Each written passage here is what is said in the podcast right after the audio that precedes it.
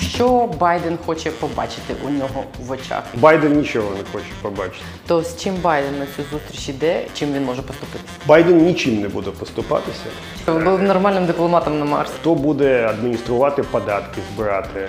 Чи усвідомлює наша влада от рівень всіх цих викликів? Ну от зараз це там, деолігархізація. Всі прекрасно, всі так аплодують, я аплодую теж. А потім, коли я бачу один закон чи два закони, я починаю сміятися. Де мають взятися ті люди, які перезавантажать цю систему? Комусь здається, що це задалеко. Мені Мені теж здається. дякую вам за цю розмову. Я б хотіла, щоб її послухали в офісі президента перед тим, як вони поїдуть говорити з Байденом. Я не впевнений, що вони будуть слухати.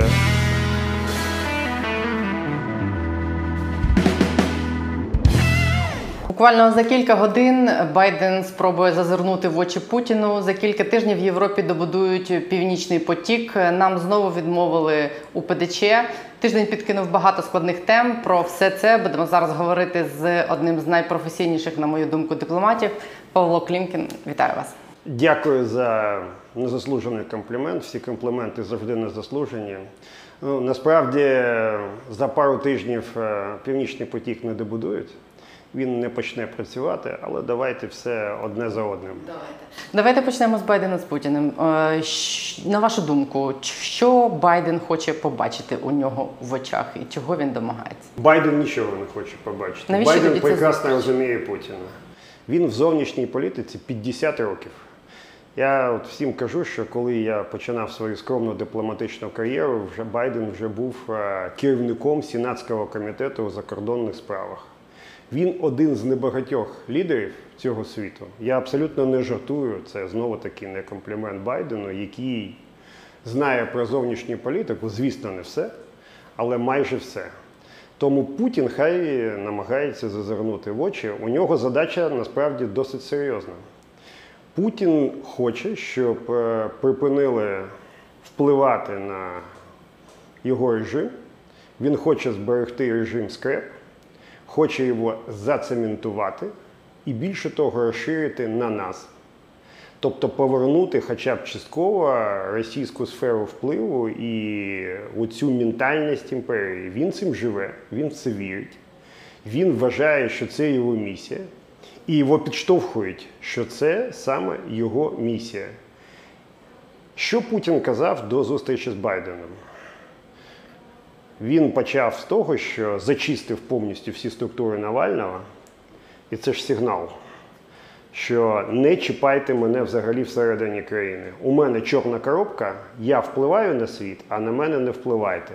Тобто головне, чого він хоче домогтися цієї зустрічі, це не втручання у справи Росії з боку Америки. Це мета номер один. І іноді він навіть смішний. Пам'ятаєте, коли почалася розмова про видачу кіберзлочинців? Що він сказав? Давайте їх видавати на основі взаємності. От уявляєте, є злочинці, є кримінальний кодекс, є якісь серйозні речі. А Путін каже: ні, ні, ні, ні. У нас от взаємність. Взаємозачет. От, от, але тим не менше, це у нього працює. Друге, що він сказав стосовно України, це довгі інтерв'ю, це червона лінія стосовно НАТО. І це для них дійсно червона лінія. І проблема не тільки в часі підльоту ракет, проблема насправді набагато гірша для них. Вони прекрасно розуміють, що просування України до НАТО це кінець ідеології скреп. Тобто успішна Україна неможливо бути на фоні успішної України, жити скрепами і далі їх розвивати. І другий момент е, це те, що він знову співає пісню про спільну історію, один народ, е, що у нього там печеніги, половці, нескінченні ці речі. І насправді він теж в це вірить, і він буде казати Байдену, що от паспортизація, вони ж тренуються зараз на окупованій території. І це третій меседж, який Путін дав Байдену. Він минулої п'ятниці він запустив проект нового закону про видачу паспортів всім українцям і білорусам, до речі, на основі, тільки зверніть увагу, самоідентифікації. Це означає, що паспорти будуть давати Всім, хто скаже, я Абсолютно. вважаю себе росіянином. Абсолютно. І от тут ми дивимось кудись невідомо куди, чи щось таке всередині розробляємо. Насправді нам потрібно дуже жорстко реагувати в реальному часі. Деякі речі, вони, звичайно, будуть не публічними, вони стосуються спецслужб, і я їх теж озвучувати тут з вашого дозволу не буду. Але деякі системні, вони ж абсолютно зрозумілі. Ну, по-перше, маємо, врешті-решт, прийняти закон про відповідальність і покарання за подвійне громадянство з агресором. От яких нам ще аргументів потрібно, щоб тримати цей закон? Дивитися на якісь майбутні вибори, там, нескінченно намагатися закладати якісь піруети в гігантському слаломі. От насправді це критична історія. Зараз чітко сказати, якщо ти колись отримав російський паспорт, ну, це була якась історія, можливо, помилка, можливо, не помилка. Але тепер дати всім час і сказати, здаємо всі російські паспорти. Якесь подібне рішення на РНБО ухвалювали. Ні, ні, ні, це було тільки стосовно паспортизації окупованого Донбасу. І те воно чекало півтора роки. Пам'ятаєте, що Путін почав тролити паспортизацію окупованого Донбасу з Зеленського напередодні інавгурації. Він видав указ. Потім ми ж намагалися подивитися в очі Путіну. Потім намагалися робити нормандські саміти, але потім зрозуміли, що Путін зацікавлений тільки в одному в руйнуванні української державності. Ну і тепер потрібно діяти жорстко. Я вважаю, що є ще багато речей. Я завжди виступав за візовий режим з Росією, але тільки біометричний. Тобто просто ставити печатки в паспорти не має жодного сенсу. Це формальність, яка нікому не потрібна. Врешті-решт, якщо починається паспортизація, нам потрібна реальна візова історія, але з біометрикою. Нам потрібен біометричний? Я вважаю, що потрібен. Я не буду продовжувати цей список, але відповідальність і покарання за подвійне громадянство з агресором і біометрика з Росії мають бути 100% запроваджені і якнайшвидше. Інші речі хай будуть не публічними, хай вони будуть. е, У нас зараз РНБО майже кожної п'ятниці, є коли приймати. Але це потрібно робити зараз і разом з нашими, з нашими друзями і партнерами. Я вважаю, що коли ми працювали з американцями, я, до речі, не розумію, як ми працювали, оскільки до зустрічі Путіна з Байденом в Вашингтоні мав зависати наш десант.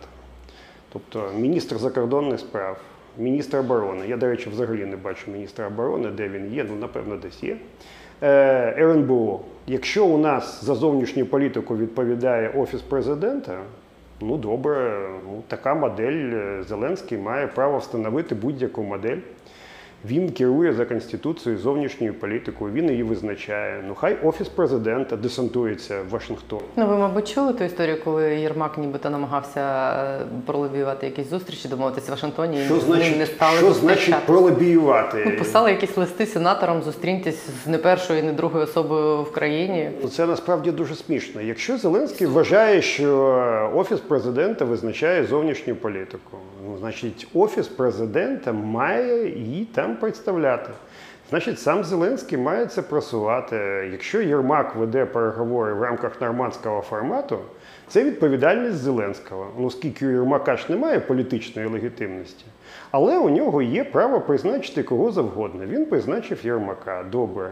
Хай призначить Єрмака, він все одно веде також е, американський вимір, американський трек. Хай Єрмак туди їде в Вашингтон і пояснює нашу позицію, пробиває. Хай їдуть заступники, абсолютно байдуже. Але він якось спілкується з ними через журналістів, через інтерв'ю останнім Ну, у нас е, секретар РНБО зависає на всіх етерах. Ну, звичайно, це важливо пояснювати, як ми забезпечуємо нашу безпеку. Абсолютно без питань. Ну, з того, що мені казали, що його відправляють до офіс президента е, звітувати про Це знову таки право офісу президента. Мені не вистачає системної роботи з нашими ключовими партнерами. І це в першу чергу Сполучені Штати, це в першу чергу Єврокомісія, це німці. Ну, От Північний потік, будемо напевно про це також говорити. Там вже теж зрозуміло, що робити. Там і ще дуже дуже багато ключових тем. Насправді неможливо шляхом одного дзвінка, я це кажу за всієї поваги Зеленського, там 20 хвилин, півгодини з Байденом е, підготуватися і показати, а про що? Про що ключові наші тези? Чи можемо ми пояснити загрозу, як ми бачимо від паспор- паспортизації на окупованому Донбасі і тут? Чи можемо ми пояснити, як ми бачимо загрозу від е, масованого наближення російських військ і озброєння? Ніхто ж нічого не відвів. Війська ну, дещо відведені, озброєння майже все залишилось. Сучасна логістика дозволяє підвести знову ці війська ну, за добу за дві доби в якомусь сенсі з Волгограда чи 41-ша армія біля Воронежа. Це досить швидко. Зараз Путін намагається проковтнути Лукашенка. І скоріше за все це зробить. Якщо Байден жорстко йому, тільки Байден може сказати, не лізь в Білорусь. Е, не має бути там російських військ. Ну, Росія ж зараз виставляє червоні лінії стосовно нашого членства в НАТО. Ну, Байден має чітко сказати, а для нас будь-які російські війська в Білорусі теж червона лінія. Все до побачення. Або розмовляємо, або не розмовляємо. Насправді, з червоними лініями стосовно НАТО Путін може відпочивати, оскільки коли почалось розширення НАТО, це була інша Росія, інша Європа, інші ми, давайте чесно скажемо, інші Сполучені Штати. За 10 років це буде абсолютно інша Росія. Я не жартую. І не намагаюсь говорити тут слоганами. Оскільки пам'ятаєте, що колись сказав Маккейн, Росія як бензоколонка. Зараз вона поки що повна, але вже менше і менше. Газу, нафти експортується через коронавірус, е, інші питання. Виникає питання, що далі.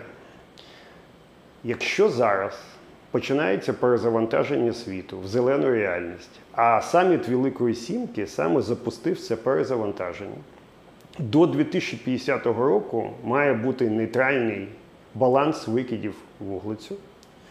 Це означає, що от все те, що ви бачите на наших вулицях, оці машини, дізель, е, ну, їх не буде. Електрокари? Ну, Звичайно, буде абсолютно інша Ні, вся економіка зміниться. І тут в Україні це ж шалений виклик для Росії і шалений виклик для нас. Це абсолютно різний виклик. Але це буде напівпуста бензоколонка. Може бути один господар у повної бензоколонки і напівпустої бензоколонки. Може бути, я вам не так скажу окей, може бути одна і та сама бізнес-модель для повної бензоколонки і напівпустої бензоколонки. Ну, Моя і Росія, очевидно, до цього не готова.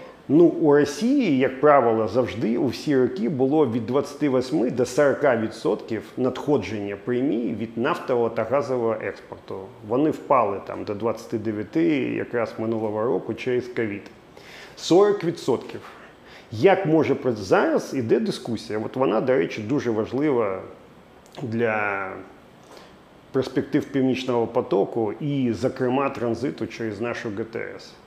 Чи взагалі можна економічно тримати е, видобування газу на Імалі? Північ, ну, звичайно, зміни клімату. Тут е, я правда не бачу за вікном змін клімату. Я жартую, звісно, вони є. Але тим не менше, вся економічна модель видобування газу, ну, звичайно, це соціальне питання для Росії, звичайно, це питання престижу, але економічно не працює. Тому напівпуста бензоколонка вона не буде керуватися так. І вони можуть заспокоїтися своїми червоними лініями. Вони дуже швидко зміняться. І коли мені кажуть, а от що ж як ми підемо далі до НАТО, до ЄС, а от же ж Росія і так далі, моя відповідь дуже проста завжди. Це буде інша Росія. Головне, щоб ми були готові до того, щоб е, схопити всі вікно можливості.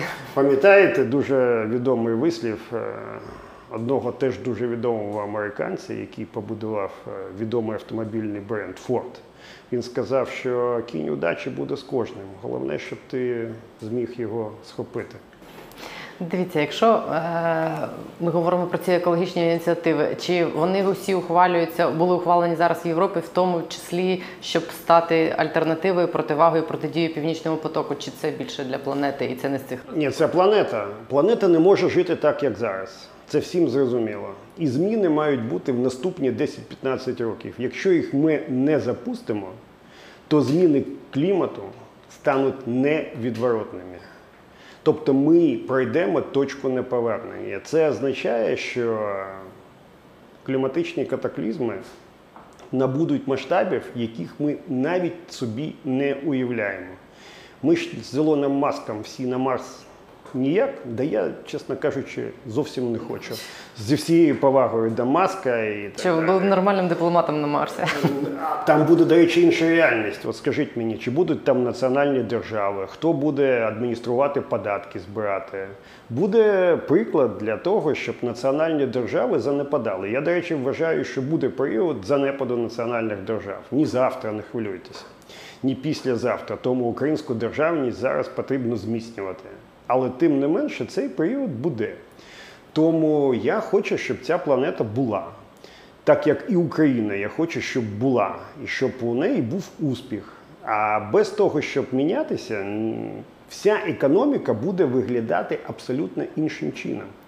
В нашій країні освіти майже немає. Я не жартую. Навіть за міжнародними дослідженнями освіти за межами великих міст немає. В майбутньому ми зможемо українці, вони насправді дуже розумні і здатні адаптуватися до нових умов. Але в майбутньому ми будемо заробляти тільки мізками і навичками, більше нічим. Тобто ми не будемо заробляти руками, як ми там зараз заробітчан надсилаємо до Європи. І освіта це основна історія для майбутнього. А у нас освіта свідомо вбивається. У нас шкарлет. Ні, у нас шкарлет, ну у нас ні, у нас зашквар, не знаю, зашквар, шкарлет. Ну, у нас е, Міністерство освіти.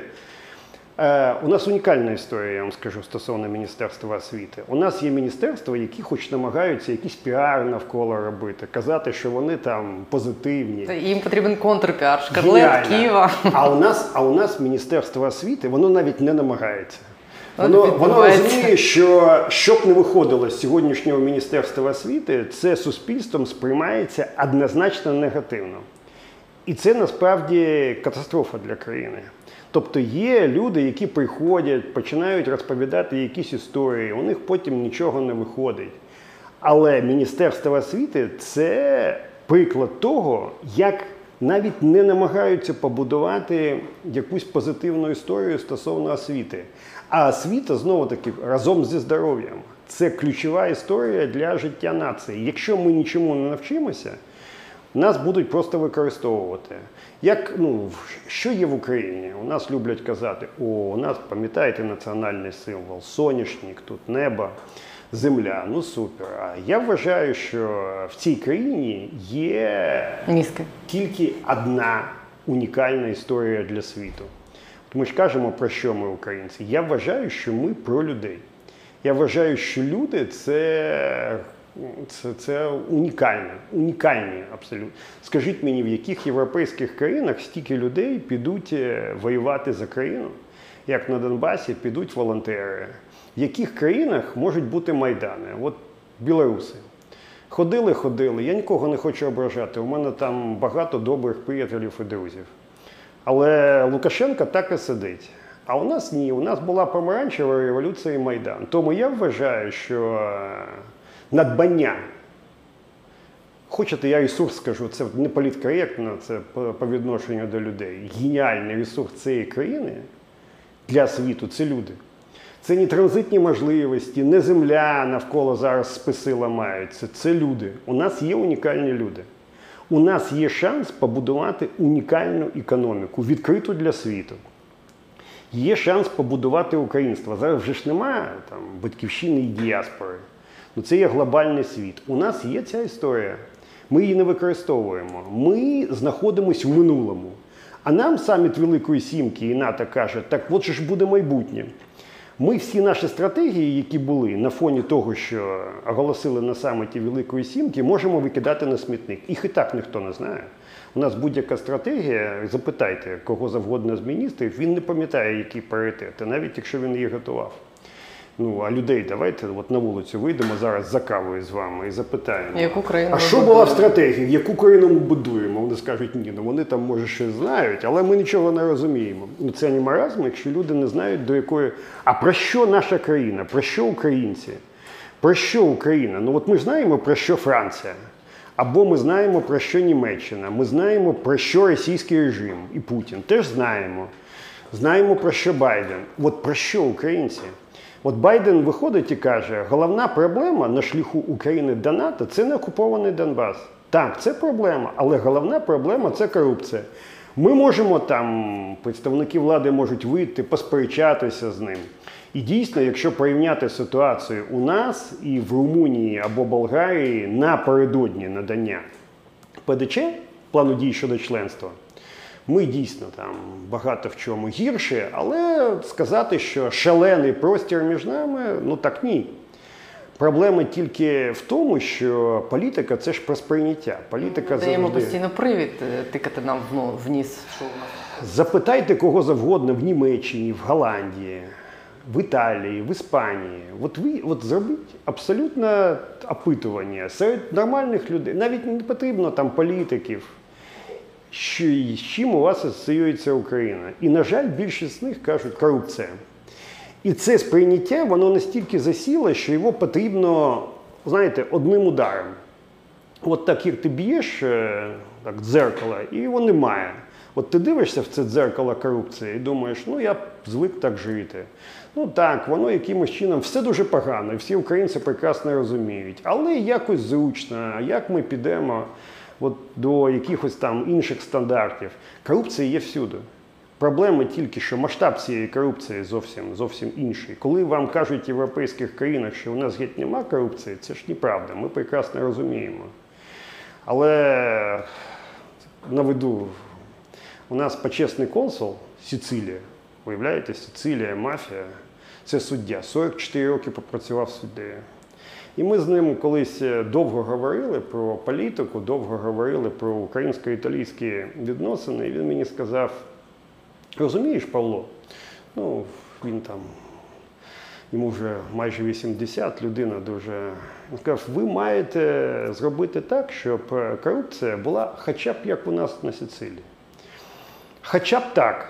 А я бачу, і це його сприйняття, і людини, яка дуже любить Україну. Ви не можете мати так, такий масштаб корупції і йти до нас. Навіть мафія, і це його слова, це його сприйняття. Таке сприйняття у Байдена. Запитайте у Меркель, запитайте ще у багатьох людей.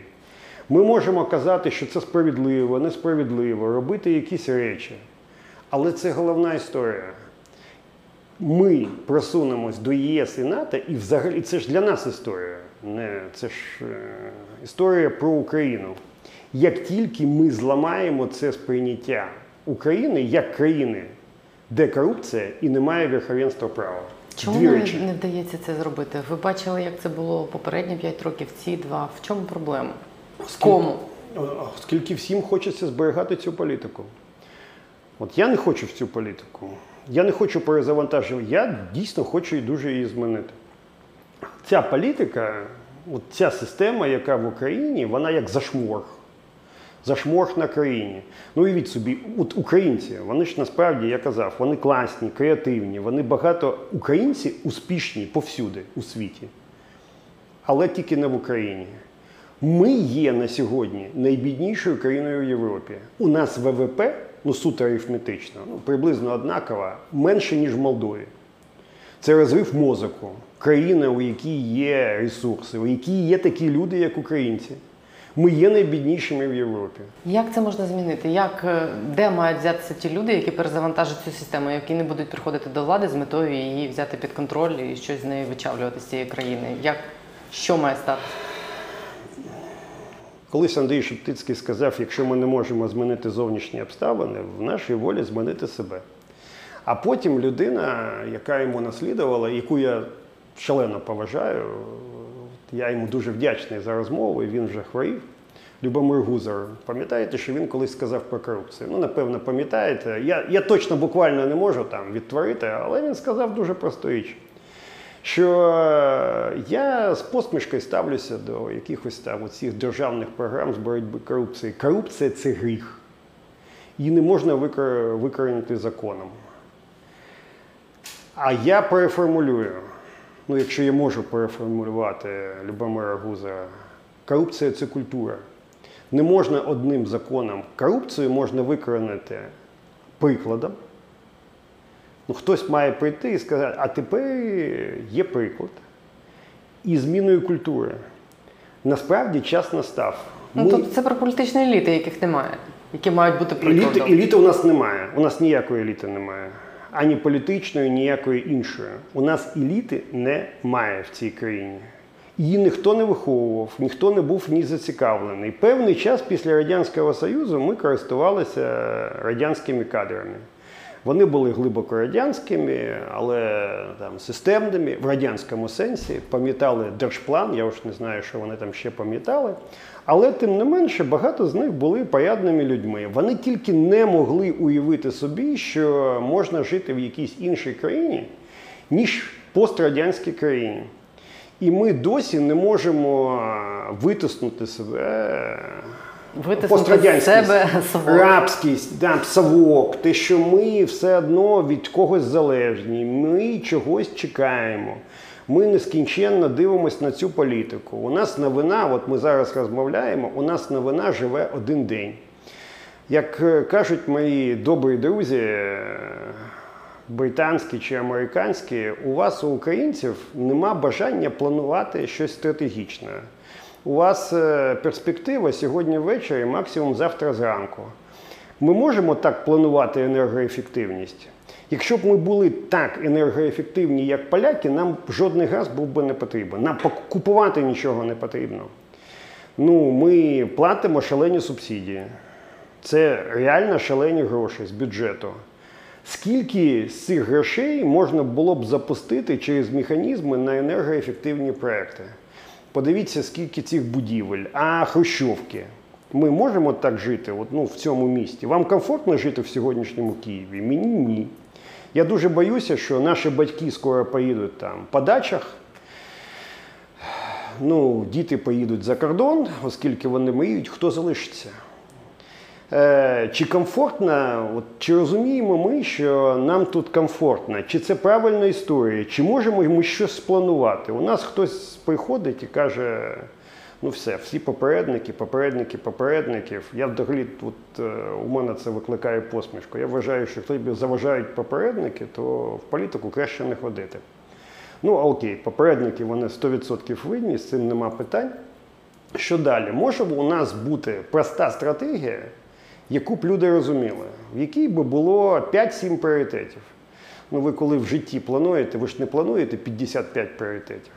Ви ніколи їх не зробите. А 5-7 пріоритетів, які б були зрозумілі для людей. Ну от зараз це там, деолігархізація. Всі прекрасно, всі так аплодують, я аплодую теж. А потім, коли я бачу один закон чи два закони, я починаю сміятися.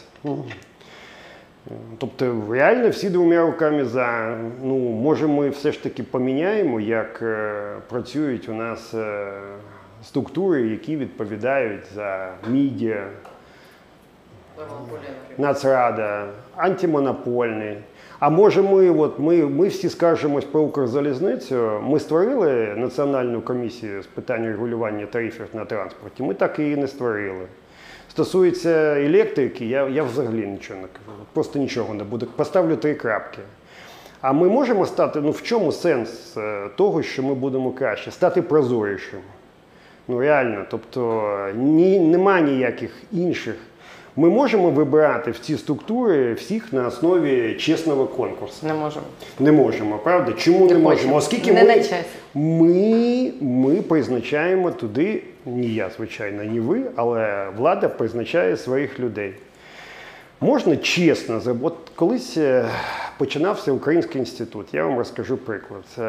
Я дуже хотів створити Український інститут. Я бачив є інститут Гьоте, British Council, польський, врешті фінський інститут. Я дуже хотів створити. Це була моя амбіція багатьох людей. І ми в МЗС сказали. Та річ, багато людей нас переконувало, потім приходили, кажуть, ви ж маєте його контролювати. Я кажу, ні, я не маю його контролювати. Я хочу створити і от так, от, от як чесно це робити. Тобто взяти всіх, хто хоче бути в комісії, вибрати, створити концепцію, обговорити на основі цього відкритого обговорення. І так, так воно і відбувалося.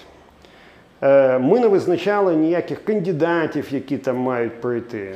От абсолютно свідомо. Зараз Володя Шийко, керівник Українського інституту, я йому зичу всіляких гараздів.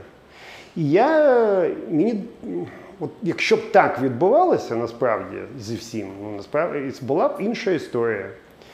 Це все можна зробити. Або дипломатична академія, коли ми її почали перезавантажувати. Потім почалась критика, а потім я зрозумів, що були люди, які там вже там заплатили за якісь там дипломи або за захист кандидатських. І так воно завжди. Ви торкаєтесь от чихось корупційних інтересів, але потім йдете вперед і перестрибаєте. І це я не, не себе вихваляю, абсолютно ні. Це, це не моя ідея. розказуйте про те, що це можливо. Я, я, це реально можливо. Реально можливо. Давайте зробимо відкритий конкурс у всі регуляторні органи. Абсолютно відкритий, з залученням громадськості, з висуванням.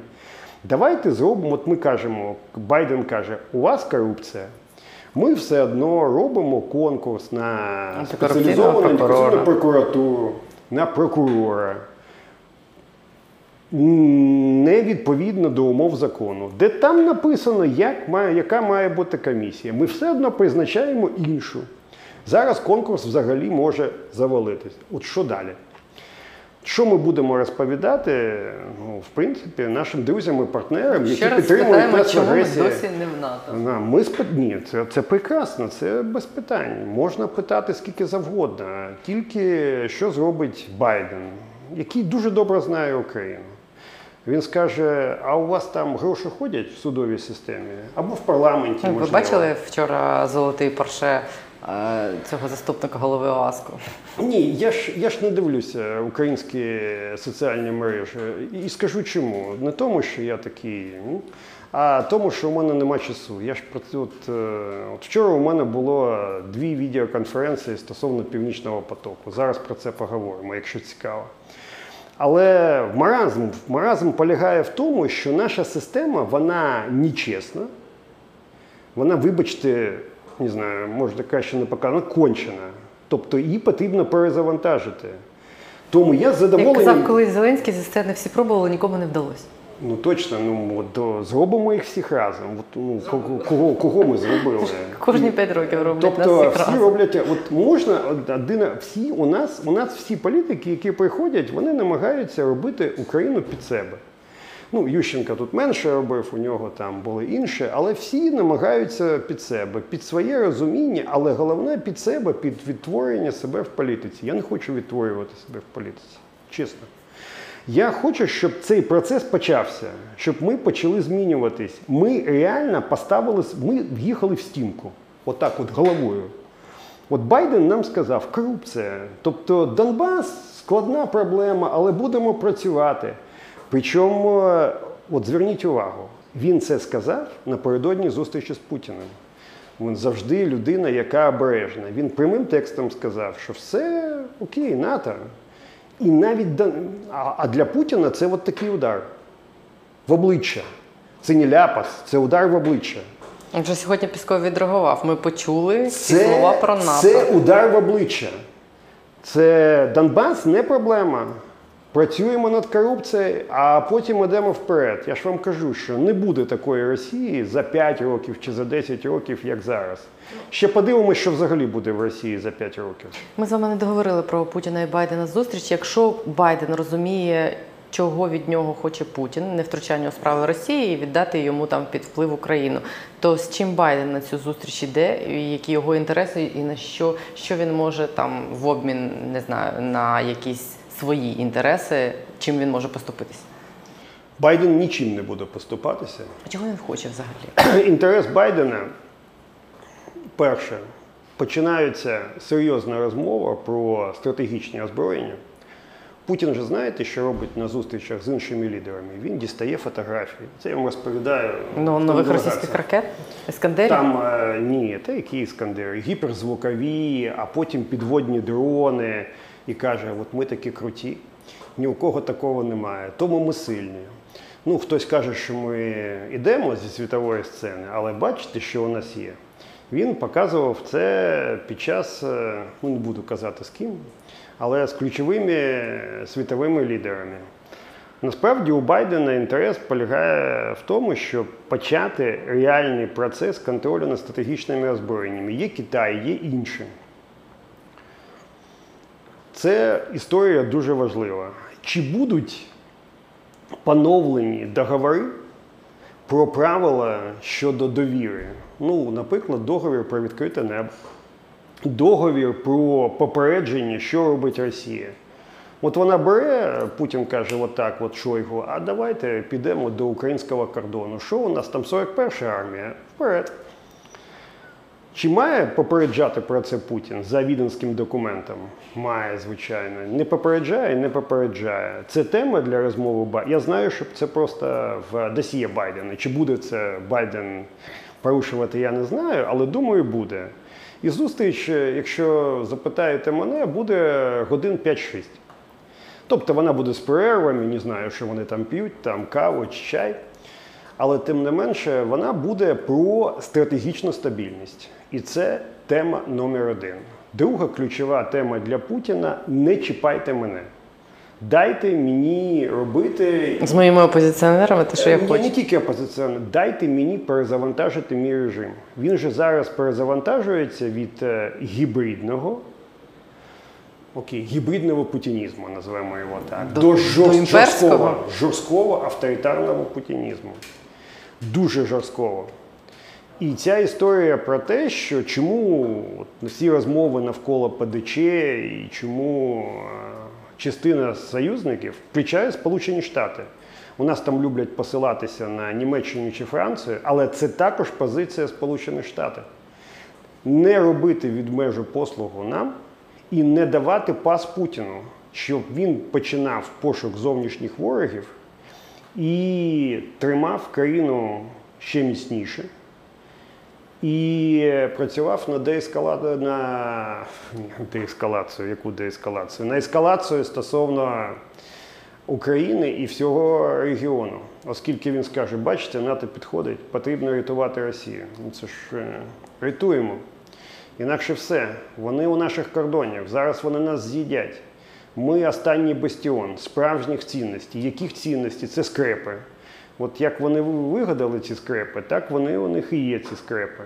Але це для нього ключова тема. І друга тема, він же хоче шляхом паспортизації. Е, ну, ну, це тема плюс, оскільки це тема стосовно не розгойдувати Росію, але це тема проекції на те, що він вважає пострадянським простором. А я вважаю, що не існує більше пострадянського простору. Ну що, що у нас спільного з Лукашенком, скажіть мені? Що у нас спільного з Азербайджаном? І що у нас спільного з Таджикистаном? Нічого, все. Ні, насправді 90-ті роки, і потім навіть було багато спільних. Зараз нічого. Не існує ніякого пострадянського простору. Крапка.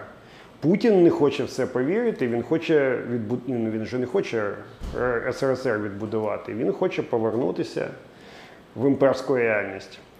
Ви думаєте, що в контексті е, переговорів е, з Байденом, в- речі, в переговорах з Байденом Путін буде піднімати питання України в контексті паспортизації і НАТО? Путін буде говорити: не чіпайте Україну. Це наша історія, єдина історія, єдиний народ. Це ключова, ключова підводка, ключове обґрунтування для скреп. От ця вся історія, як ми пишаємось Росією, яку надягають на голову росіянам, ця вся історія фальшивих цінностей, вона не працює без нас. Ніяк не працює. До цього Балтійські держави ми знаємо, що з ними. Але Україна, яка не є, от вони ж вигадують постійно нову міфологію. Спочатку це була хунта, тепер у нас е, якась нацистська реальність. Ну так Путін всім розповідає. І це насправді також спрямовано на внутрішнє споживання. А як ще пояснити, що Україна якась інша? Вони всім казали, що це країна, яка не відбулася, а от начебто відбулася. Кудись навіть іде, ну з проблемами йде. Так, ну корупція, ну але ж іде. І якось люди ходять, п'ють каву, працюють, їздять за кордон, розвиваються. А у нас що? А пам'ятаєте, хто виходив на процеси стосовно Навального? Це молодь. Вона розуміє, що це ізоляція, що це, це, це камера у в'язниці. Куди можна з цієї Росії стрибнути? Якщо ти десь не хочеш нікого ображати, в Коломні або ж не знаю, що тобі робити. А якщо ти в Москві або в Пітері, і що ти будеш жити в цьому цим життям в цій Росії, де забивають цвяхи, де ти не можеш сказати, що, що ти думаєш, де в принципі тотальна політична маніпуляція замінила будь-який процес, я вже не кажу політичний процес, будь-який суспільний процес. Ну, молодь цього не хоче. Інтернет все ж таки існує. Я, до речі, послідовно виступаю за те, щоб зачистити російський YouTube. Наших блогерів зачищають в російському YouTube? Зачищають. Російський YouTube це номер два, як заробляє Google е, після англомовного. Можемо от відкрити зараз там перші 30 е, чи перші 50, знайдете там е, 8-10 російського політичного контенту. Після послання Путіна я спеціально перевірив, скільки роликів було в нашому Ютубі, які вони спеціально заганяють. Вони спеціально, а російські блогери, вони ж теж спеціально фінансуються. Я за те, на війні, як на війні, зачистити поки що російський YouTube. Тільки політичний контент.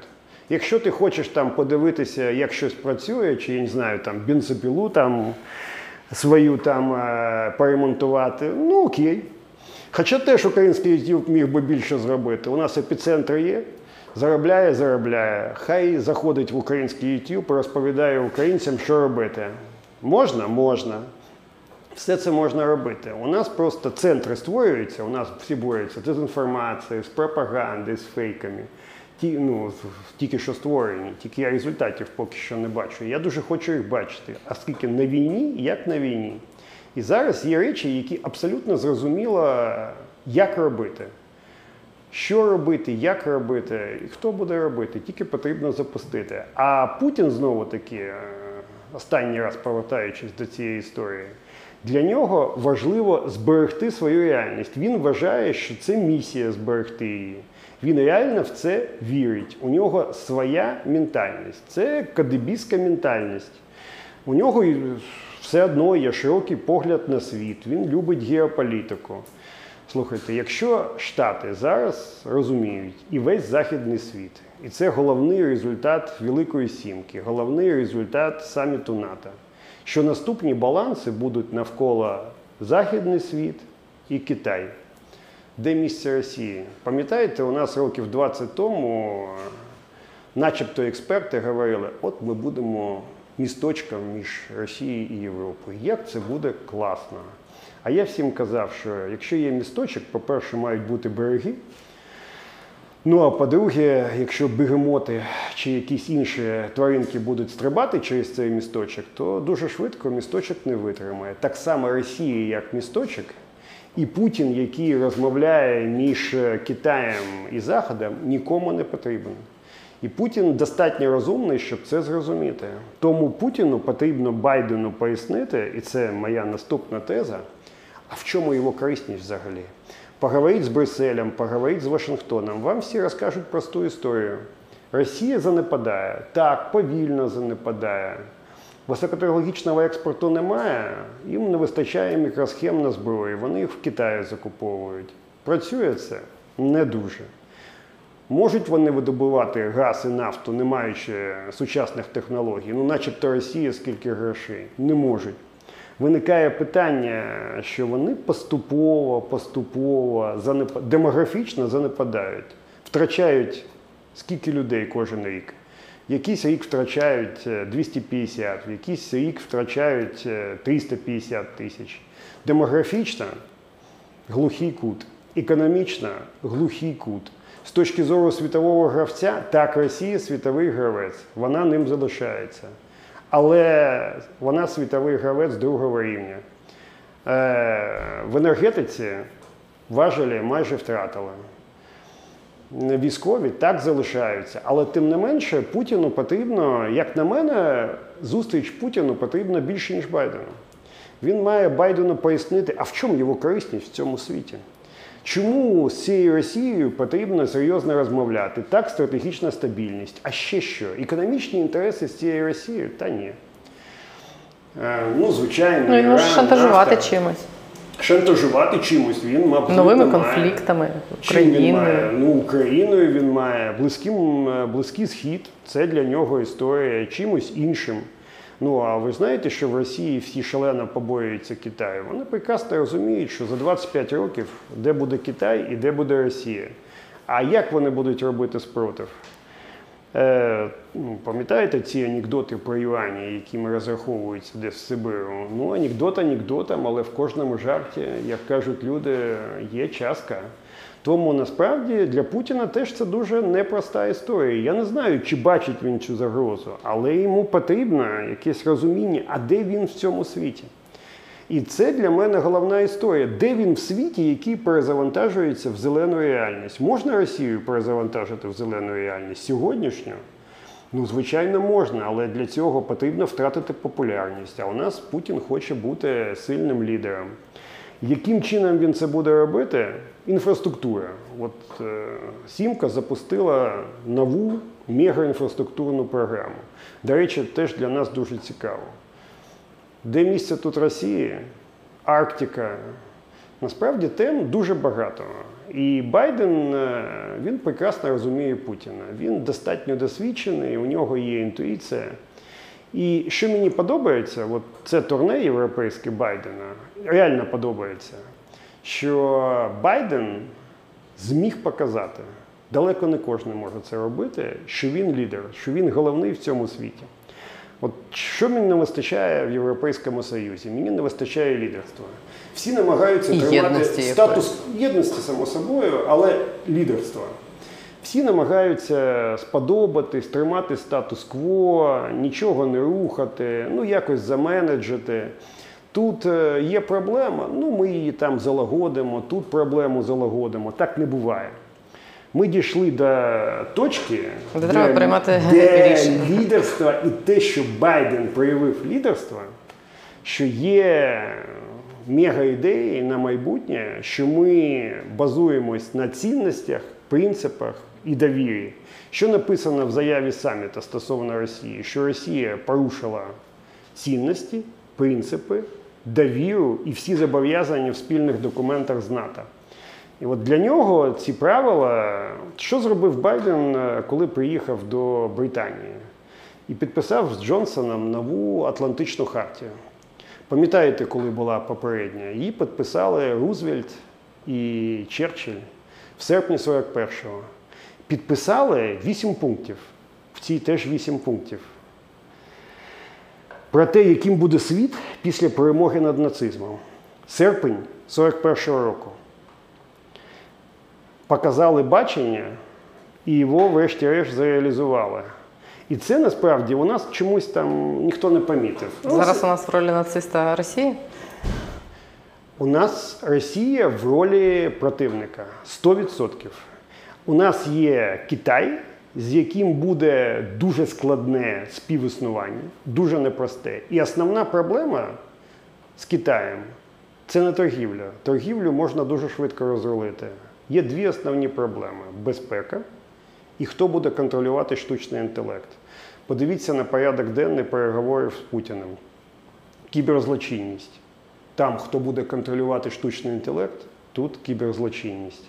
І це насправді показує вагу Путіна в цьому світі.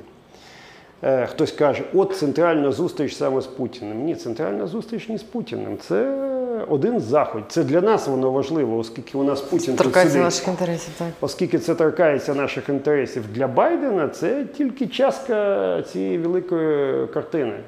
Ну, я правильно розумію, що одне з питань, е, одна з тем, чому Байден намагається зараз вибудувати цю західну коаліцію, це щоб разом протистояти Китаю. І з, Росі, з Росією він зокрема зустрічається і для того, щоб їх якби розірвати оцей ну можливий союз, якого домагається Росія між Росією і Китаєм. Скажіть мені, хто союзник у Китаю і хто союзник у Росії? Ну, мабуть, ніхто, але вони с- можуть бути ситуативними. Прекрасно. Ані, у- ані у Китая, ані у Росії нема справжніх союзників. Так само, як Росія не є союзником Китаю навпаки. Перемогти Китай, перемогти не в прямому військовому сенсі, а в цьому балансі майбутнього можна тільки маючи союзників. Союзники це дуже непроста історія. Т- Північний потік, в тому числі про союзництво з Німеччиною. І зараз Байден отримав ключі до До серця. Меркель. Ні, більше. Він ні, ні, ні.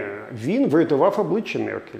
Якщо б вона не змогла це зробити, це, як кажуть самураї, втрата обличчя. Але зараз він має повна, повноправне на 101% місця за столом обговорення разом з Єврокомісією з Німеччиною всіх умов сертифікації, без американських санкцій, технічна сертифікація. Якщо я не помиляюсь, 5 компаній є в світі. Норвежська компанія пішла.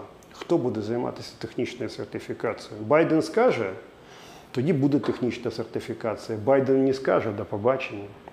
Насправді, так воно є.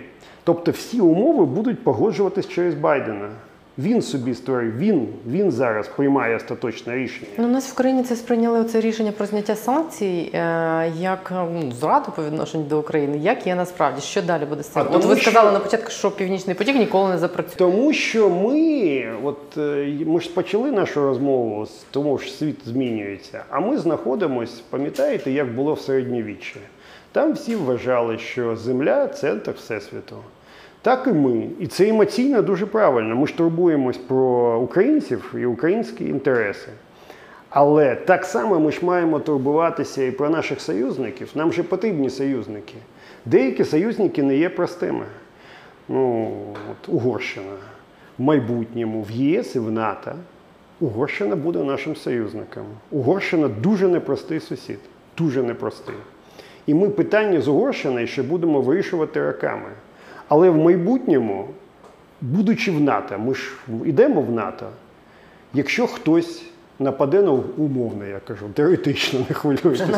Якщо хтось нападає на Угорщину, ми будемо захищати Угорщину? Будемо. І так само Угорщина буде нас захищати. Це правила НАТО. Ну, п'ята стаття не автоматично задіюється, але тим не менше задіюється. І це не простий сусід. Але я всім кажу: не сприймайте Угорщину як ворога. Угорщина дуже непроста.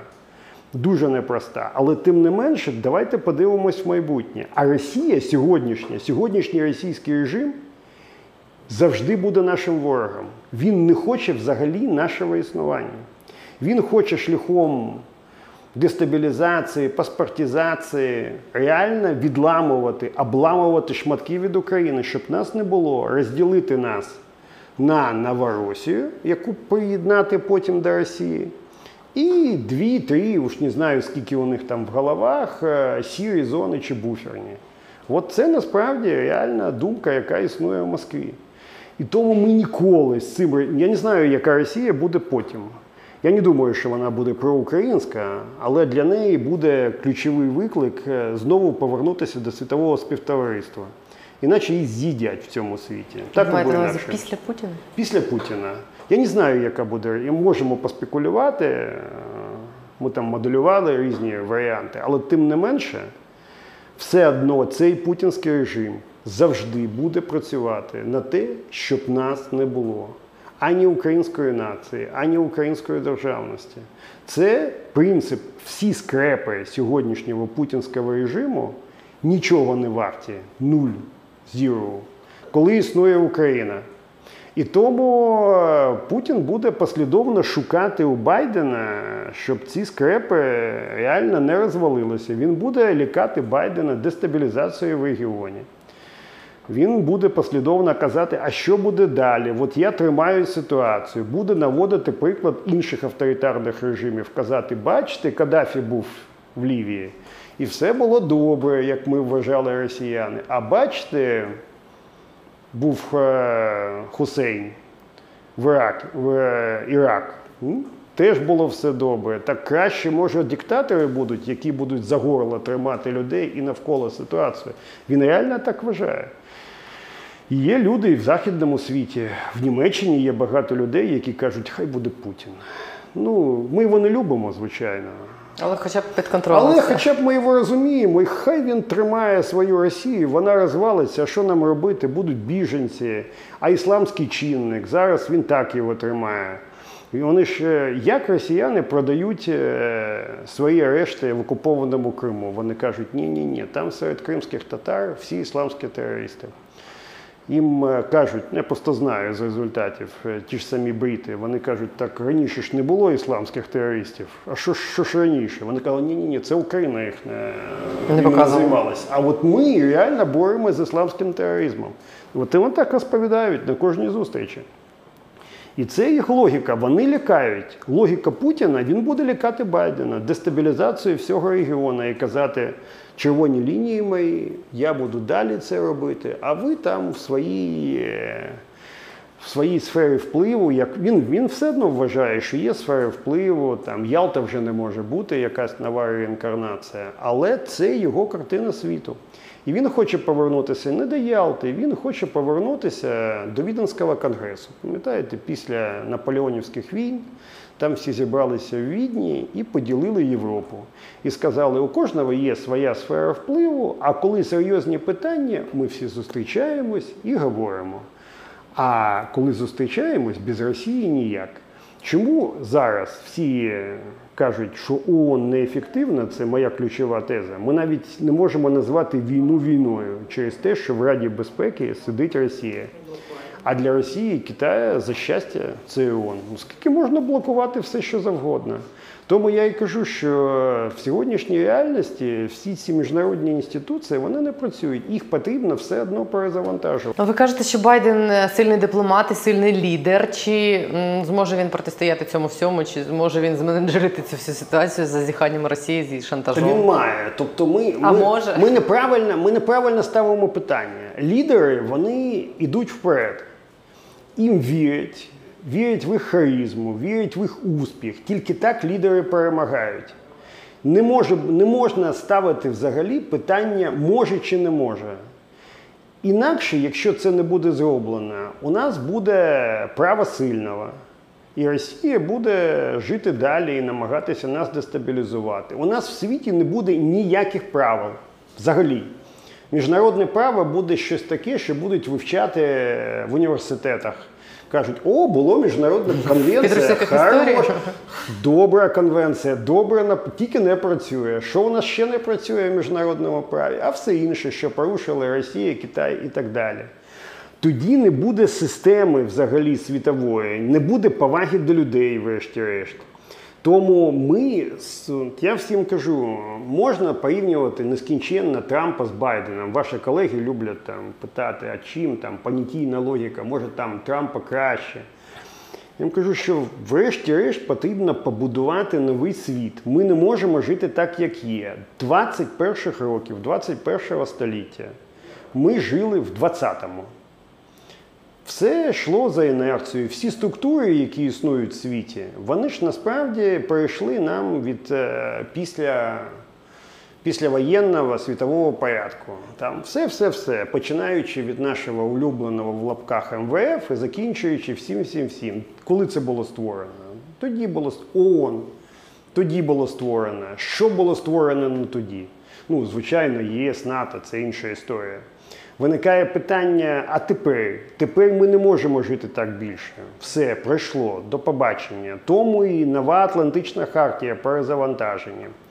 За 29 років мета нульовий баланс викидів вуглецю. Це економіку навколо змінить. Ну а як? е, От ми ж любимо всі такі романтичні фільми про байкерів, тракерів. Ну, що будуть тракери за 20 років? Звичайно, ні, оскільки ці всі машини будуть самі їздити.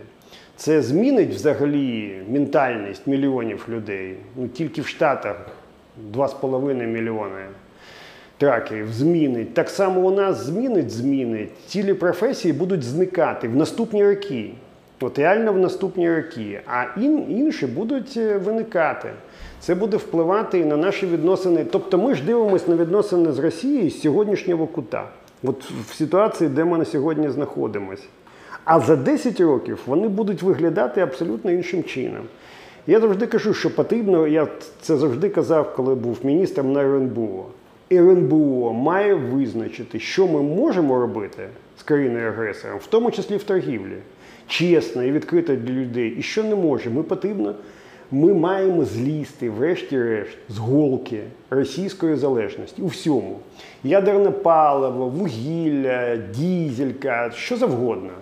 Причому незалежно від Відвідчука, тобто це, це сама собою історія. От злізти з цієї Росії, оскільки ця Росія завжди буде нас тримати.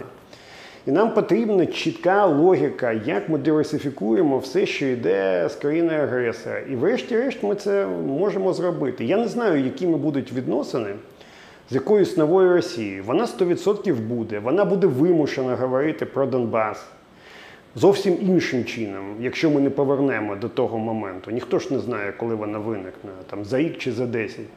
Вона буде вимушена говорити про Крим, оскільки їм потрібно буде повернутися до якогось цивілізованого простору з точки зору безпеки, економіки і головне, головне технологій. Сьогоднішня Росія в технологічному занепаді. Якщо вона не отримує доступу до технологій, то вона ніде. А він зараз їм заборонений санкціями, правильно? Не повністю. Тому я, коли мені кажуть, пане Павло, давайте їм свіфт грохнемо, я кажу, ну окей, хоро, добре, підтримую. Але реальний вплив на Росію це заборона всього високотехнологічного експорту. Все. От коли кажуть, якщо вони підуть на нас, яка головна санкція є ключовою? Заборона всього експорту. Ідеально ще заборонити нафту і газ, щоб вони там Ну, щоб не було грошей. щоб загнулися, сколапсували. Але високотехнологічне хай занепадають, хай знімають там фільми про колапс пост, е, і в них точно він буде. Це, до речі, буде дуже небезпечно для нас. Але насправді це буде інша, інша реальність. І вона буде швидко. І, ця, і ці переговори не будуть простими. І стосовно Криму не будуть простими з ними переговори. Але за часів Путіна він не буде вести переговори про Крим. Він не буде вести, оскільки у нього в голові це місія.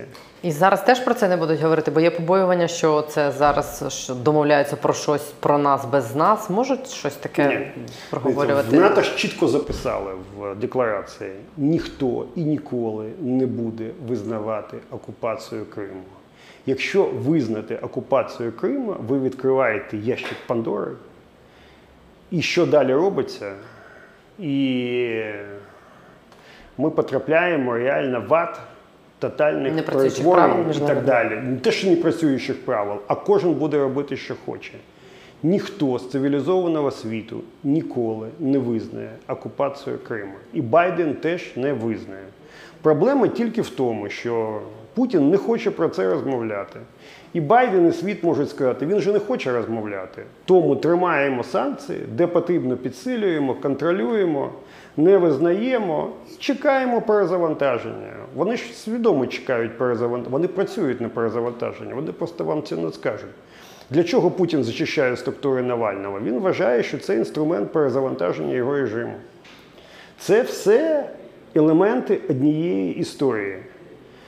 Тому за часів Путіна я розумію, що це дуже непопулярно те, що я кажу. Він не буде розмовляти про Крим.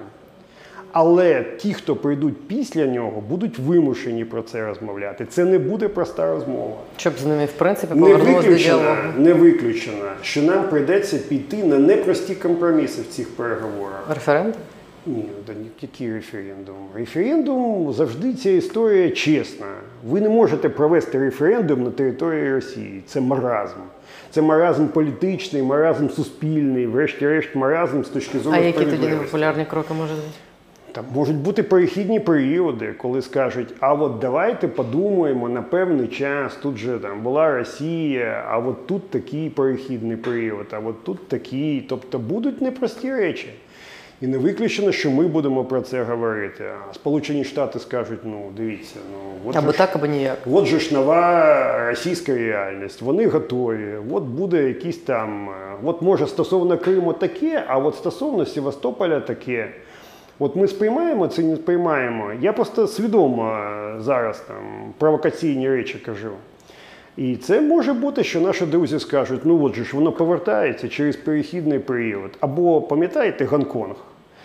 Ну от скажуть, або от іще там 20 років тримаємо, а потім передаємо. Ми згодні на 20 років? Я ні. Але тим не менше вони можуть бути дуже-дуже непростими.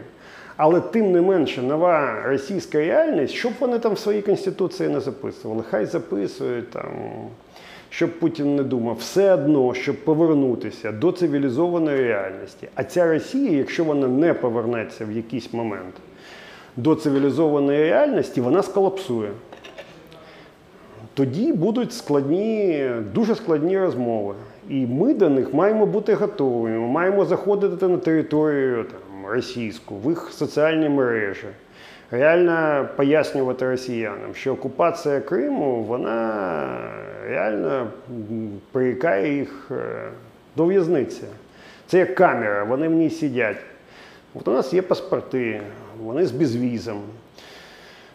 Ну, тим не менше. А що можуть вони з своїми паспортами? Є у тебе гроші, поїхав в Іспанію. Нема у тебе грошей. Сидиш е, і там думаєш, е, що відбувається навколо. І ці скрепи вони насправді нікуди не ведуть Росію. Але тим не менше, за часів Путіна він буде за них триматися до кінця.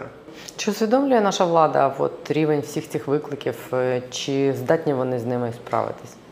Я нічого не чую стосовно того, чи взагалі наша влада усвідомлює, де вона знаходиться. От я абсолютно серйозно кажу, всі ті, навіть імітація, це не стратегії, це імітація стратегії, що у нас була. Врешті-решт потрібно їх відкинути і сказати, що нам потрібно зробити. Зробити країною більш прозорою. Фінансування, от те, що ми говорили, призначення людей, вплив громадськості. Можемо ми це зробити 100%. Це тільки політична воля. Це зробить країну більш стійкою, 100% зробить. Зробить країною ближчою до трансатлантичного світу, до ЄС і НАТО. Зробить. Ну от що ми робимо? От викл... е, випадок Нафтогазу, умовно, там був Андрій, став е, Юра. Я не при персоналі, і мені все одно. Головне, щоб це ефективно. Але коли хтось призначається, є конфлікт інтересів. Про це було відомо відомо. Зараз НЗК виносить припис. Ми виглядаємо ідіотськи. От ми реально І НАЗК зараз будуть створені ні, ми, ми виглядаємо ідіотськи. Ми намагалися штовхати людину, в якій насправді є, як вважає НАЗК, на основі законодавства конфлікт інтересів. Ну, НАЗК, окей, показала себе незалежним. Прекрасно. Але ну, в чому історія? От приїде Зеленський до Байдена. Байден каже: ні, ну от у вас Нафтогаз, а от призначали, ви що не знали про конфлікт інтересів? Це є історія про корупцію чи ні? Ну, з у нього ж папочка у Байдена теж є. Ну йому ж готують, там система працює. І насправді як ми виглядаємо? Ну я вже не кажу, як це все відбувалось. Там ну, це вже так ну, навіть про це забули. От, от це Туди ж конкурс САП втік в ту папочку ляже. сап, да там все. От все, що відбувається, можна, можна нескінченно. От Чому така- вони так діють? Такі, такою методикою простих рішень, методикою от революційної владу- доцільності. От влада, ну, от, е, реально може вона там е, тисне і якимось чином хочеться себе в ній відтворювати. Насправді можна говорити з людьми, можна будувати коаліції, а можна будувати окопи і траншеї. Я за те, щоб е, говорити з різними людьми. В країні має бути національна єдність. Ми ж, ми ж всі різні. Тобто вона, але врешті-решт є порядні люди і непорядні. У нас можуть бути різні е, уявлення про світ. Я колись прийшов на один етер, ну такий, і там на початку етеру там десь там 10% тільки за НАТО. Да? І в результаті 20 чимось. Я кажу, ну от я ж тут всіх намагався переконати, ну там люди там телефонують, якось е, голосують. А мені кажуть, е, ні, пане Павло, так класно, ви ж уявляєте, що там в два з половиною рази воно там більше тепер. Тобто я кажу, що там замало, я б хотів 50 мати. Ну, але тим не менше, ця країна має, має культура змінитися, як казав Любомир Гузар. Це не можна законом врегулювати, не можна казати на когось пальцем показувати в РНБО. Це не працює. Це насправді створює ситуацію, коли ніхто не інвестує, коли нема довіри всередині країни, коли люди думають, а от е, наступним грохнуть когось. Так, так, так реальність не працює. І таким чином ми не просуваємось нікуди. Ми можемо скільки завгодно робити реформи, казати, що ми рухаємось до ЄС НАТО. От ми постійно декларуємо, ми готові до ПДЧ. І Байден нам каже, а що з корупцією? І скільки б ми не робили от так, от таких галочок, щоб ми не робили, він каже: от у мене папочка, що там з реформою СБУ? Всі попередні влади не хотіли реформування СБУ. Чому? Оскільки вони використовували СБУ як політичний інструмент І і в економічній сфері. Це робили всі. І Порошенко, так само зараз. Що ми хотіли? Немає реформи СБУ. Корупція. І все ж таки квіток. Купі квиток. Квіток в НАТО і в ЄС це реальне подолання корупції. Логістика військова класна історія. Військова освіта класна історія, сержантський склад, озброєння. Я вам зараз список весь надиктую. Ну, щось там таке, але майже весь. Квіток це боротьба з корупцією. А що нас більше віддаляє від НАТО? Це небажання боротися з корупцією чи небажання і страх е, там Франції, Німеччини, Італії перед агресією Путіна в разі того, якщо вони нас приймуть? Звичайно, корупція. Нам потрібно, от що кажуть німці? Просто я французів теж непогано знаю. У мене там багато добрих приятелів, е, але німців знаю, оскільки працював двічі в Німеччині. Там, е, вони кажуть, ну ми готові. От вони прямим текстом кажуть, ми хотіли б. Ну, я нічого не відкриваю, щоб Україна років за 15 стала членом ЄС. Це чесна історія. У нас багато хто виходить і каже, Україна післязавтра стане членом ЄС. Там всі сміються. Але за 15 років у нас є реальний шанс. 5 років на отримання плюс-мінус європейської перспективи і 10 років, оскільки це будуть непрості переговори, на переговори. Це насправді менше, ніж час одного покоління. Комусь здається, що це задалеко. Мені Мені теж здається, я, я, я хочу вчора, от чесно. А, я ж там асоціацію робив, безвіз, ще багато речей. Але тим не менше, ну це можна, ну це ж це ж про країну і це, і це про майбутнє. Можемо ми це зробити? Можемо. Ми можемо нескінченно робити багато речей. Корупція це знову таки повторюю, боротьба з корупцією це квіток в майбутнє. Це квіток на те, що нас будуть вважати цивілізованою країною. Німці, голландці, яких я знаю, вони кажуть, пам'ятаєш випадок Румунії і Болгарії? Вони вступали до НАТО і ЄС. Головна проблема була корупція. Чому їх тримали? Тільки корупція. Як тільки у вас буде реальний прогрес, ніхто не каже, що ви маєте стати ідеальними. Чесно кажуть, ну ніхто не каже. Тобто. Ну, але ви можете в результаті хоча б зачистити корупцію з політики, з судової системи. Там, ми не кажемо, що в бізнесі ви зачистите корупцію. Ну таке. Але хоча б політика ну, а інакше у нас Конституційний суд вона прийме рішення, що в НАТО не потрібно йти наступної. Потім скаже, що навчання з НАТО не потрібно біля Одеси проводити, щось там знайде. Ну, я умовно кажу. Нікого не ображаю. Ми ж маємо бути надійним союзником.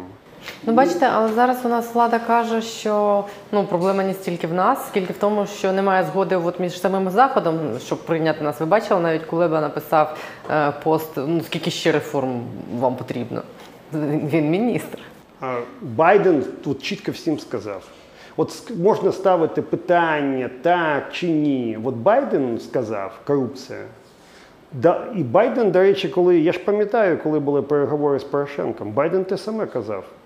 Байден казав, боротьба з корупцією це абсолютно питання номер один з великим відривом. Все інше теж дуже важливо. Але корупція в політиці, корупція в судовій системі, корупція в державній машині. Або ви це долаєте, або ви нікуди не йдете. Це завжди був його сигнал. І він повторюється. Якщо ми його зараз знову отримали, це стане? От цей сигнал буде сприйнятий на банковій? Чи буде і далі, так як і досі? Ну, Якщо в банковій зацікавлені там, в дочасних виборах, в перезавантаженні в нову реальність, і вони вважають, що це важливіше, то це одна історія. А інша історія, Зеленський поїде до Байдена, вони там поговорять, розмова буде тет-а-тет. Вона ж не буде там, ну, будуть, звичайно, делегації, фото зроблять, красиво сидять делегації. Але вся реальна розмова буде тет-а-тет. Я дуже сподіваюся, що Байден він дуже вміє переконливо говорити. Це я теж пам'ятаю. Він скаже, що що потрібно. І нам Зеленський може сказати, так ми ж боремось з корупцією. Байден відкриє папочку і скаже, от тут у мене є якісь пункти. А як ви це прокоментуєте? І от це насправді важливо, щоб ми сприймали вас як реального союзника. І тут же ж перевірити можна дуже просто це, це все.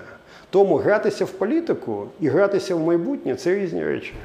Я не знаю, який варіант е, вибере Офіс президента. Зараз вся політика в Офісі президента. Зараз все інше у нас таке технологічне.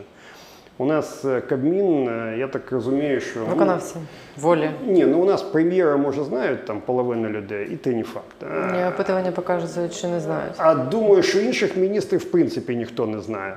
Що вони там взагалі роблять, для чого. Тому, коли мені кажуть, що ми підготувались до ПДЧ, от вам одна пряма відповідь. Це не моя відповідь, це відповідь Байдена. Це корупція.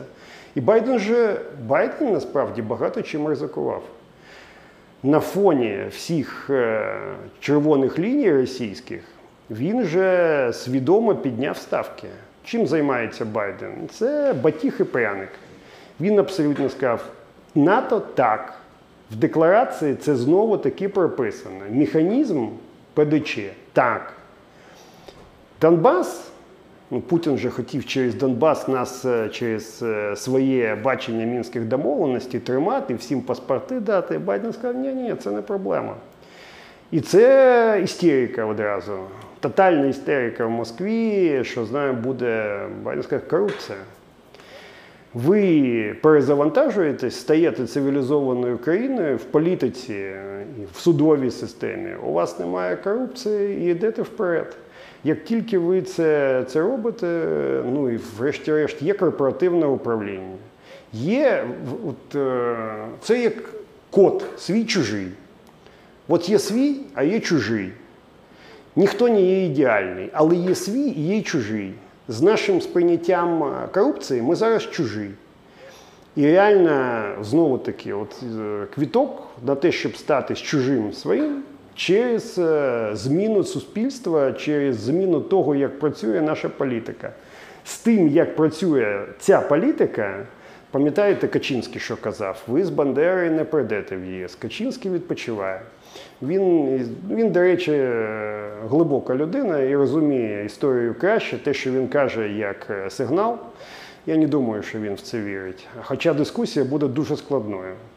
Але тим не менше, це про історію, що ми з цією корупцією, з цією системою, з цією політикою, ані в ЄС, ані в НАТО не пер- просто нас шансу немає.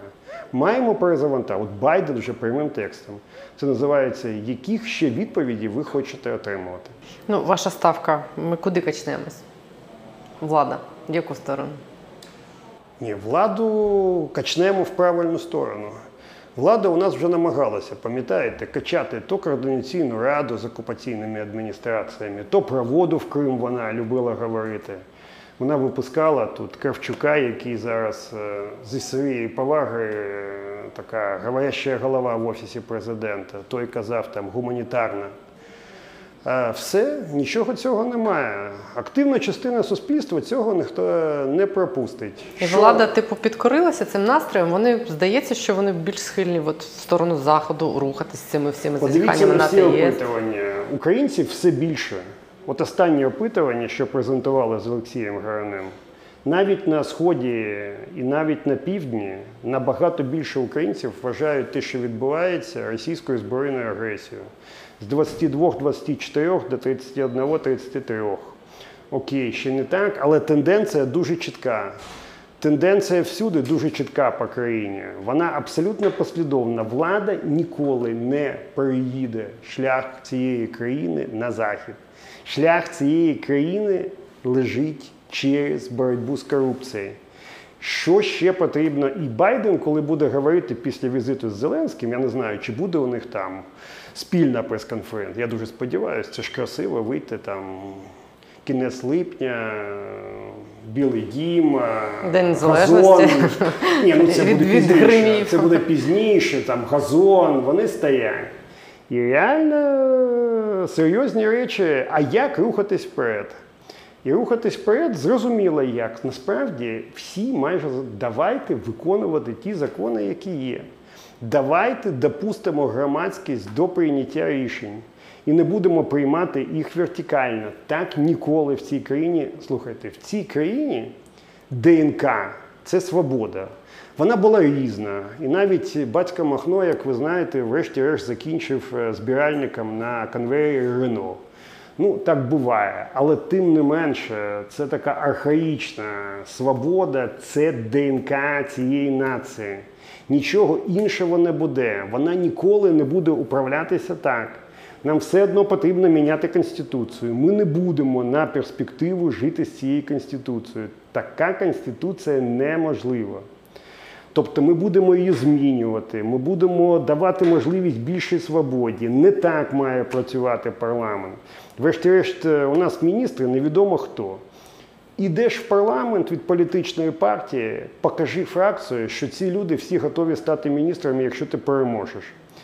І хай вони залишаються парламентарями, як в більшості країн. Вон Ліна Слінкевичус, ми там з ним спілкуємось, каже: О, Павло, так мені щось потрібно, коли він був міністром. Ще там щось в парламенті, я не встигаю, підключається онлайн. Чи багато там інших моїх колег. Це історія, це історія політичної відповідальності і політичної підзвітності. Потрібно міняти конституцію. Ця конституція не відповідає потребам цієї країни. Потрібна реальна прозорість. Це нова культура. І вона має починатися з влади. З влади по- по- починатися. Вона має бути реальна боротьба з корупцією. Це проста, зрозуміла історія. Воно не починається. Чи не здається вам от наостанок, що ми зараз е, от через е, таку якусь відсутність бачення, компетенції, стратегії втрачаємо наш шанс зайняти своє місце от в цих е, тектонічних зсувах, які відбуваються зараз на рівні там США, Китай, Європа? А нас намагаються помножити на ноль. В цьому є проблема. І проблема не в тому, що з нами не хочуть говорити. Ну, ключові гравці там є ж повага, довіра, симпатія. Це як в відносинах між людьми. Але ми міняємо політику кожні два місяці. Спочатку у нас кампанія ПДЧ, правильна кампанія, ну окей, емоційна, там, але тим не менше. Потім ми кажемо, а давайте нам план в НАТО. А потім ми знову кажемо, давайте ПДЧ, що буде завтра. Так само, от насправді в зовнішній політиці, в будь-якій політиці, але в зовнішній політиці немає жодного простого рішення, жодного швидкого рішення. У нас же є офіс простих рішень зараз. Ну, у нас тепер РНБО. Це Ну, скрізь зараз у нас прості тепер. РНБО офіс простих рішень. Да? І жодних популярних рішень. В зовнішній політиці немає ані простих, ані швидких, ані популярних. Але в- рішення є, вони для країни насправді працюють. І вони мають бути предметом національної єдності. Вони не мають бути, ми туди пішли, ми щось отримали, ми кудись пішли. І насправді те, що ми кажемо, воно важливо. Ми можемо висловлювати претензії там, нашим партнерам. Це без питань, вони ж теж це розуміють. Але це завжди має бути дружня розмова. Ми ж знаємо, хто наші союзники. От рішення про північний потік, яким би складним для нас воно не було, це рішення про союзників. Ми ж казали, що в Росії і в Китаї союзників немає. А в нас вони є. У нас є партнери. А в майбутньому вони будуть нашими союзниками. Я в це вірю. Але для цього знову таки потрібно себе змінити. А ми маємо себе змінити, у нас немає іншого шансу. Інакше нас будуть намагатися роздовбати наші вороги, а вони, а вони також поряд. І потрібно розуміти, що швидких речей не буває, потрібно змінюватись. Це, це історія про те, як, врешті-решт, перезавантажити цю країну. Багато людей до цього готові. Активна частина суспільства точно готова. Потрібно тоді в цю реальність рухатись і не дивитися тут рейтинги, тут вони туди пішли, тут вони сюди пішли. Це все таке. Колись е, багато років тому я розмовляв е, з Клінтоном. Він якраз там випустив книгу, він вже не був президентом е, про своє життя. І сказав, що з того, як він був губернатором перший раз штату Арканзас, його дуже простий е, урок це потрібно робити реформи жорстко і одразу. І потім ти набереш на цьому дуже багато на виборах. А він перший раз зробив реформи в кінці і половинчасті, і програв. Е, І він мені сказав, ми там багато про що говорили, але він сказав, коли будеш щось робити, роби жорстко і одразу.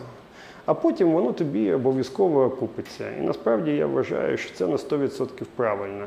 Розмова з Байденом у Зеленського, тепер ми вже не про Путіна. Путін хай розмовляє собі, буде звичайно непроста. Але від цього насправді дуже багато що залежить в розумінні між нами і американцями. А врешті-решт, е, ви ж знаєте, всі друзі і союзники, як і в житті, вони непрості. Але вони друзі. Вони поділяють з нами спільну історію, вони поділяють з нами спільні цінності інших спільних союзників. І їх потрібно триматися. Це насправді дорого, дорого чого коштує мати, мати друзів, союзників і партнерів в цьому світі. І я вважаю, що наша історія як відкритої нації, відкритої країни, це історія про союзників і партнерів, про те, що ми діємо разом, про те, що ми йдемо до тих, кого з ким ми щось поділяємо. А не дивимося туди або туди. Світ буде змінюватись досить швидко. От я 100% кажу, за 10, окей, за 15 років ви цей світ не впізнаєте. Я хочу бути на світлій стороні цього світу. І я вважаю, що для того от, і варто з людьми працювати. Українці це 100% заслужили і не вважайте, що це гасло якесь. Ми реально це заслужили. Всі, всім, що відбувалося. І ми маємо це зробити. У нас немає жодного іншого шляху. Ми не забезпечимо ані безпеку, ані майбутнє цієї нації України, якщо підемо кудись е, в іншу історію. За 100 років я не знаю, що буде, але в наступні два покоління це наша історія. Будемо сподіватися, що так і буде. Дякую вам за цю розмову. Я б хотіла, щоб її послухали в офісі президента перед тим, як вони поїдуть говорити з Байденом. Хай хай послухають. Я не впевнений, що вони будуть слухати, але тим не менше. Але їм би було корисно. А, але це важливо.